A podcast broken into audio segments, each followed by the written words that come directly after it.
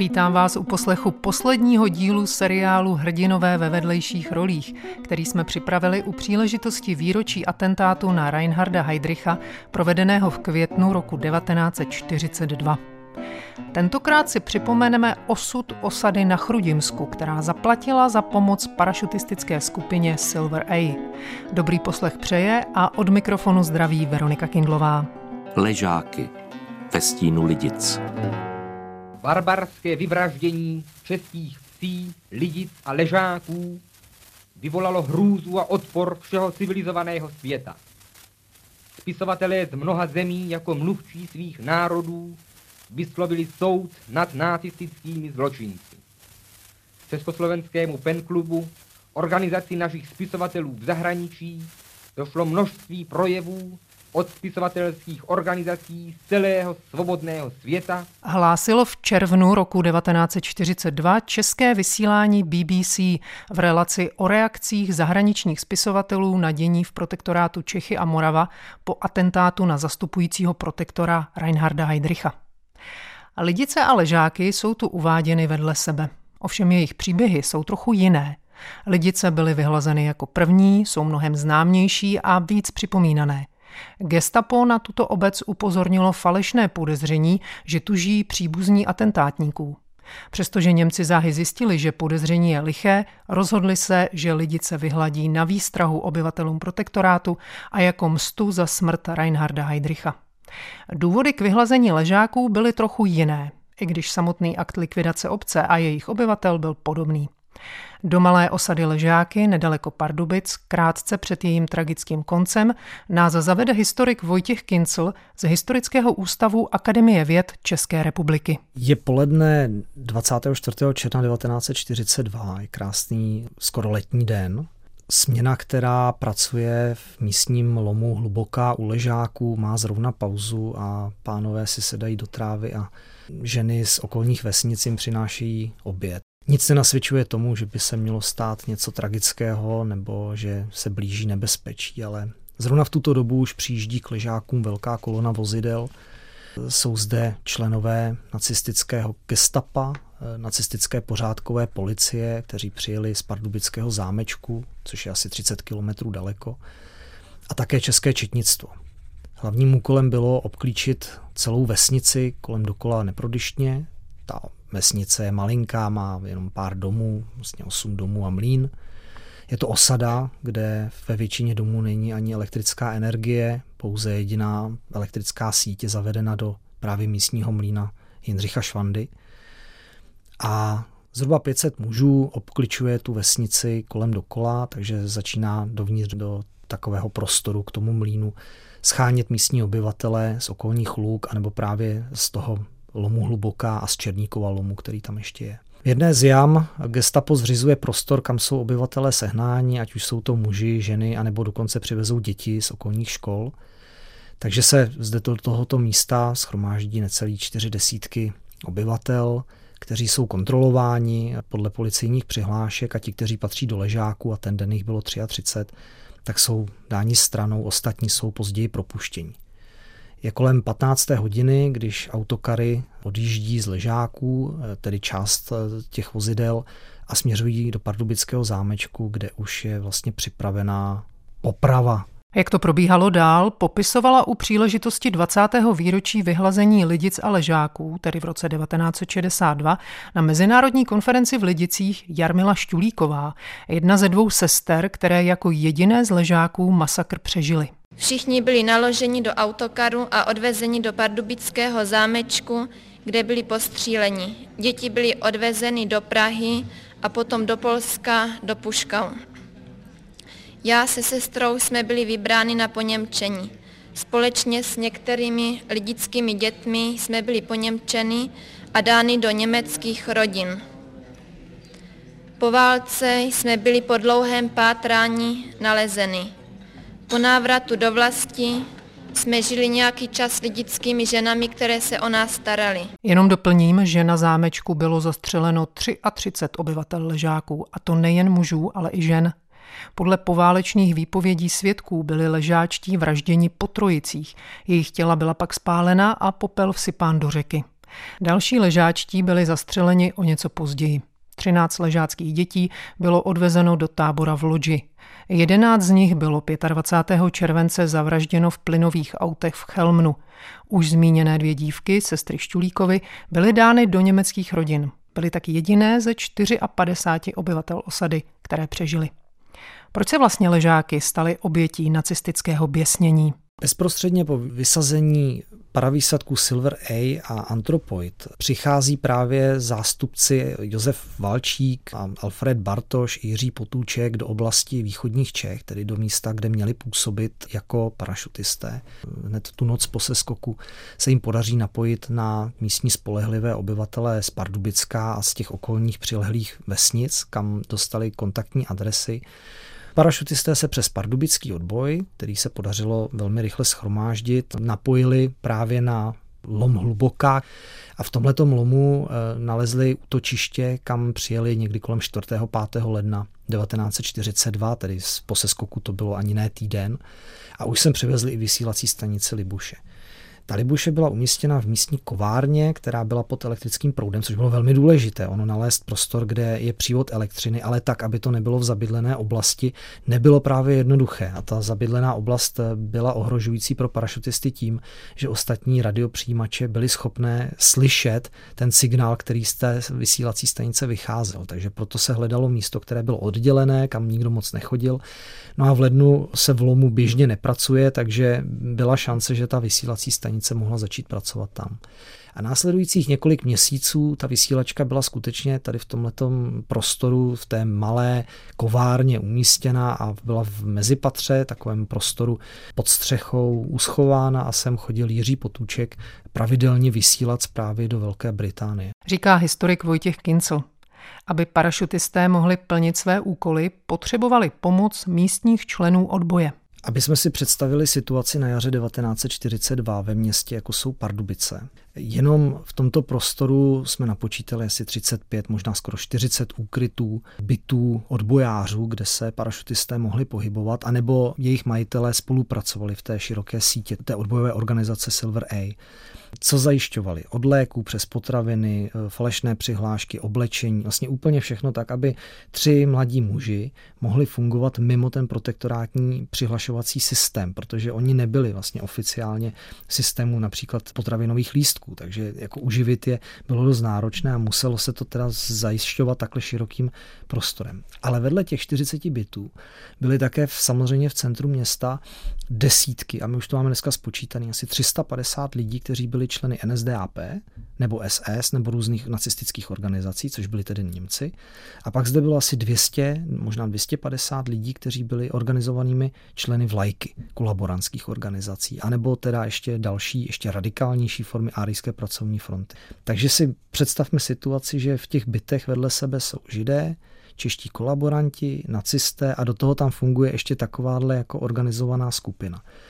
Jejich, řeknu to v pozitivním slova smyslu, drzost byla v tom, že dokonce obsluhovali Josef Valčík, který byl tedy číšníkem, fingovaným číšníkem v hotelu Veselka u Arnošta Košťála, obsluhoval místní členy gestapa a snažil se naslouchat jejich rozhovorům. Na jaře 1942 se však o Josefa Valčíka začalo zajímat gestapo. Nezdály se mu jeho falešné dokumenty na jméno Scholz. Valčík proto raději uprchnul do Prahy, kde vyhledal členy výsadku Outdistance, s kterým se zapojil do přípravy spojeneckého bombardování plzeňské Škodovky. Potom s příslušníky antropoidů Janem Kubišem a Josefem Kapčíkem chystal útok na Reinharda Heydricha. K němu, jak víme, došlo 27. května 1942. 4. června Heydrich umírá, 10. jsou vyhlazeny lidice. Oko gestapa se už zanedlouho upře také na Pardubicko a jeho odboj. Prozrazení celé té organizace došlo jednoznačně až tedy s přihlášením Karla Čurdy z operační skupiny Outdistance v Praze v Pečkárně eh, na gestapu a bohužel vyzradil hlavní dva byty, což byly manželé Vojtíškovi v Lázních Bělohrad a manželé Krupkovi v Pardubicích. Tím, že řekl tyhle ty dvě kontaktní adresy, u kterých skutečně fyzicky byl, tak došlo k rozkrytí celé té sítě. To zatýkání v Pardubicích probíhalo už mezi 17. 18 18. a 19. červnem. To byly první jakoby záchytné části, než rozkryli, kdo všechno do té sítě patřil. A 20. června byla zatčena naprostá většina, bylo dokonce několik desítek lidí té odbojové skupiny Silver i v Pardubicích.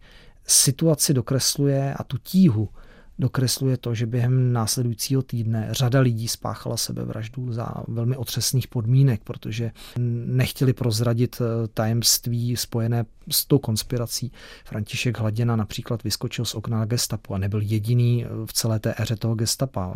Vězni skákali, snažili se prostě uniknout ze spáru gestapa. Byl tam Otokar Truhlář, který naskočil na roztočenou cirkulárku ve své dílně ve chvíli, kdy tam přišlo gestapo. Byl tam sebevražda skokem do řeky, byly tam různé takovéhle formy, ale samozřejmě i taková jako běžnější záležitost, jako je polknutí jedu, například Ludmila Malá, která se snažila uniknout vlastně z té šílené situace. Než si povíme, jak gesta postahovalo smyčku kolem ležáků, pojďme se v souvislosti s tím, co říkal Vojtěch Kincel o sebevraždách odbojářů, podívat do dobových dokumentů. Poslechněte si, co o ochotě Čechů vypovídat napsali němečtí vyšetřovatelé do závěrečné zprávy o šetření atentátu na Heidricha.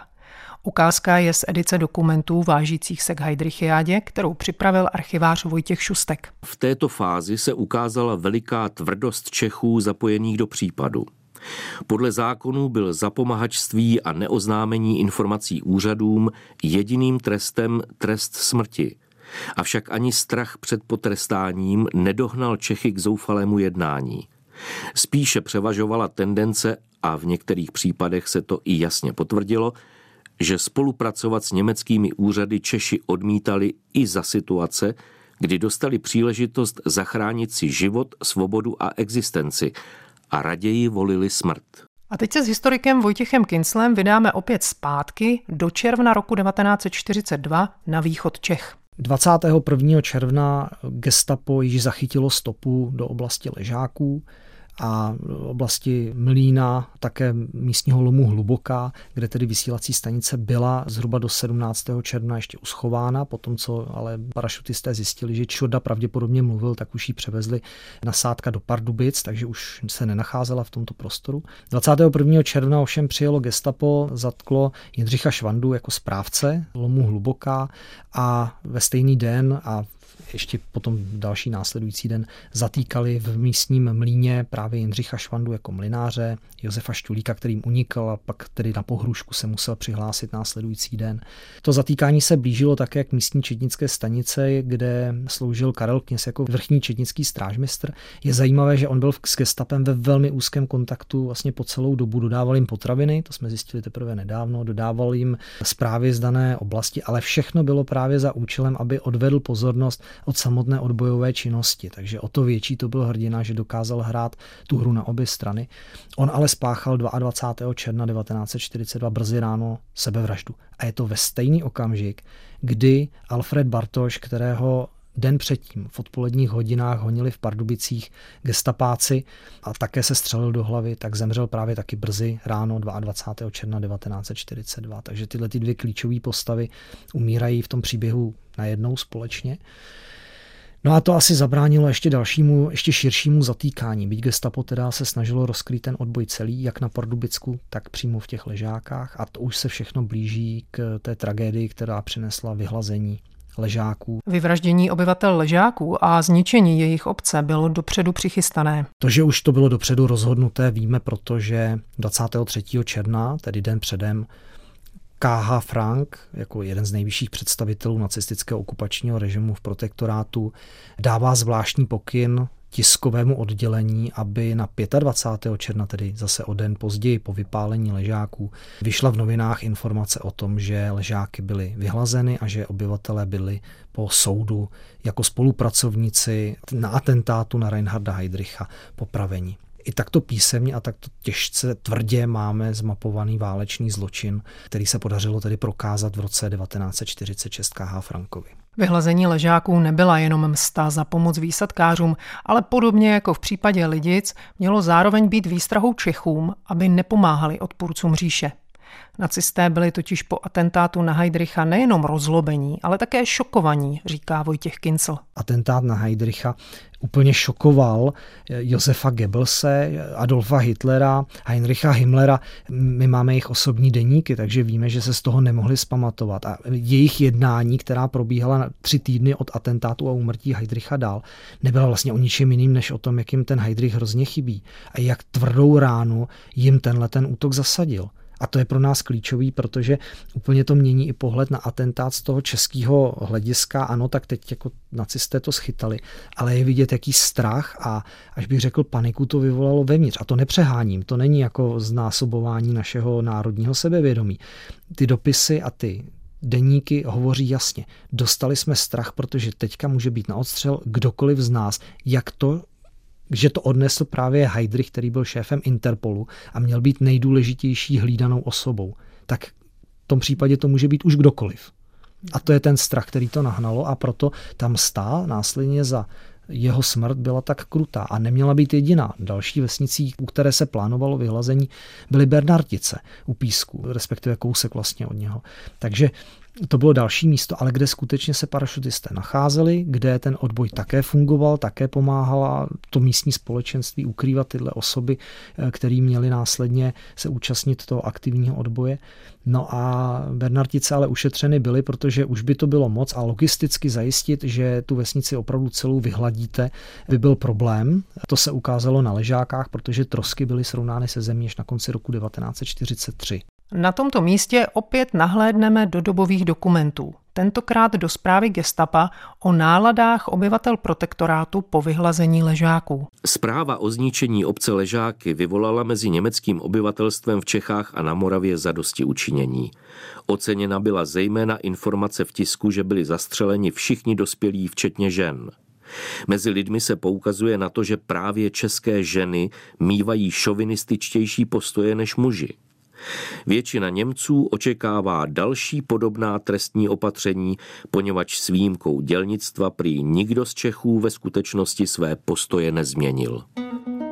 Přesvědčení možná nezměnili, ale odhodlání se za něj postavit asi mnozí ztratili. Pod dojmem každodenních poprav přišli o odvahu jakkoliv vzdorovat a podvolili se. Tisíce lidí se účastnili veřejných schromáždění konaných v řadě měst a míst protektorátu, aby tu manifestačně odsuzovali atentátníky a přísahali věrnost říši. Právě 24. června 1942, tedy v den, kdy byly vyhlazeny ležáky, se jedna taková manifestace konala v Národním divadle v Praze. Účastnili se jí čeští herci a další kulturní pracovníci. Hovořil zde například herec Rudolf Dale starší, ředitel divadla Ladislav Šíp a také ministr školství Emanuel Moravec. Hovořil především o tom, za co všechno Češi Němcům vděčí. Kdyby nebylo německého národa, nebylo by také národa českého, alespoň ne v té kvalitě a ryzosti génia, jaký tu od věku byl a bohdá bude. Je pravda, že historie zaznamenala mezi oběma národy léta bojů a přechodných nedorozumění, ale vedle toho jsou tu celá staletí plodné spolupráce a veliký společný historických i uměleckých výkonů. Červen roku 42 jak už se to dnes jeví, bude představovat veliký mezník v českém životě, mezník české sebezáchovy, sebespytování a sebepoznání. Tvrdil Emanuel Moravec dva týdny po zničení Lidic a v den, kdy Němci z mapy vymazávali ležáky. O tom, jak na to běžní obyvatelé reagovali, referuje opět dobová zpráva německého gestapa. V řadách českého obyvatelstva zbudila zpráva o odvetné akci proti ležákům značnou pozornost a z části i zděšení a strach. Mělo to za následek nápadnou změnu nálady, protože se předpokládalo, že zákrok proti lidicím představoval vrchol výjimečného stavu a očekávali se klidnější poměry. V tomto případě však již nebyla pozorována reakce srovnatelná s šokujícím dopadem lidic. Češi, kteří zákrok odsuzují a berou ho jako projev německého teroru, se v podstatě vyhýbají jakýmkoliv komentářům s obav před možnými následky. A co český odboj? Jak víme, po zradě Karla Čurdy byli pozatýkáni nejen příbuzní výsadkářů, ale také mnoho členů odbojové sítě. Zůstali vůbec v Čechách a na Moravě potom všem ještě nějací odbojáři? Ptám se historika Vojtěcha Kincla. Když se podíváme na strukturu odboje a zásah, který po atentátu přišel do odbojové sítě, tak musíme konstatovat, že gestapu se podařilo zlikvidovat ta hlavní ohniska odboje jako velmi, velmi účinně. A to znamená, že na české straně nebyl dostatečně silný odboj, který by se dokázal jako schopit a ještě k nějaké podobné akci už vlastně vůbec do konce války nedošlo. Tam už přicházel přímo vojenský odboj, ale to až od roku 1944, partizánská forma nebo parašutistické výsadky zase spojené s tímto. Samozřejmě, že odboj existoval, ale tlak, který na něj přišel skrze ty represe, měl svoji funkci v tom, že ano, podařilo se určitě jako spoustu lidí odradit od toho, aby se do toho odboje nezapojovali. Neznamená to, že by byl zlikvidován úplně. Fungoval. Ale už ne s takovým účinkem a nikdo si asi nedokázal představit v lednu 1942, když začala operace Anthropoid Silver A další paravýsadky, že 10. června někdo zničí vesnici, která měla stovku domů a 500 obyvatel a že ji zničí tak, že z ní nezůstane nic, že bude oseta obilím. Takže ten šok z takovéhle odplaty byl tak mimořádný, že ano, v svoji funkci to mělo. A jak to bylo dál? Na rozdíl od lidic nebyly ležáky obnoveny. Nebylo totiž pro koho je obnovit. Zatímco do lidic se vrátily ženy a některé děti, v osadě ležáky, jak jsme říkali, přežily jen dvě dívky. Ty se vrátily do vlasti z adoptivních německých rodin v roce 1946 a žili pak se svým dědečkem, který přežil, protože bydlel v jiné vesnici. A co vrazi z ležáků? Byli vypátráni a potrestáni? Procesy probíhaly především s členy gestapa, ať už z Pardubic, Hradce Králové nebo Kolína, protože tam vlastně v celé této oblasti právě ten Silver A měl tu svoji odbojovou síť. Takže tam se podařilo dopadnout například Ludvíka Šulce, ústřední postavu, která honila Alfreda Bartoše ze Silver A ulicemi Pardubic nebo představitelé šéfa gestapa v Hradci Králové Alberta Hartkeho, všichni byli popraveni mezi lety 45 a 1947. Z Heidrichiády například procesy probíhají i v samotném Německu. I to Německo, které sice bylo pod sovětskou zprávou, ale už jako otevřelo některé případy. Například dva procesy v roce 1947 proběhly k lidicím. E, to byly členové oddělovacího kordonu. Ale tenhle proces stojí potom v kontrastu s tím, že v 60. letech byly z ležáků a z lidic nalezeny nalezení desítky svědků z řad členů pořádkové policie, kteří se účastnili, ať už vyhlazení lidic nebo i těch ležáků, a ti potrestáni nebyli vůbec nijak. Přestože někteří z nich řekli, a my jsme si chtěli zastřílet, takže jsme šli i do popravčích čet. Případ prolomení některých neznámých jako situací z tohohle období je zatčení Paula Foistla, což byl šéf kolínského gestapa v roce 1971 v NDR, ten byl vyšetřován právě pro zločiny eh, jako v Pardubicích i na části toho odboje Silveru A a ten byl popraven v roce 1973. A v roce 1981 byl v NDR také dopaden Heinz Barth, střelec, který teda se účastnil jako dobrovolník popravy ležáckých obyvatel. Byl odsouzen v roce 1983 na doživotí. No a Barth je také poslední, o kterém víme, že se těch událostí aktivně účastnil právě na tom zámečku jako popravčí četě a ten zemřel až v roce 2007. Takže když si vezmeme, jak dlouho to vyrovnání s minulostí trvalo, a že se tady bavíme v roce 2022 o tom vypálení té vesnice. Ještě pořád žijí lidé, kteří si pamatují, jak ležáky hořely nebo viděli ten dým. To jsou dneska 90 letý lidé, kterým bylo 10, takže jako tu událost si zapamatovali. Ale ti hlavní aktéři jsou teprve 10-15 let po smrti, ti vrazi. To znamená, ten Bart tady ještě přesně před 15 lety byl, takže v době, kdy my jsme tam kladli věnce a kdy se pořádali a pětní akce a podobně, tak jsme vlastně nevěděli, že tyhle lidi jsou ještě pořád naživu. I tehdy pro mě to bylo jako, že je to minulost natolik vzdálená, že nikoho z těchto těch ústředních aktérů nemůžeme třeba vyslechnout nebo vůbec jako eh, zjistit, jestli je naživu a přesto byli. Uzavírá historik Vojtěch Kincel z Historického ústavu Akademie věd České republiky naše povídání o vyhlazení osady Ležáky.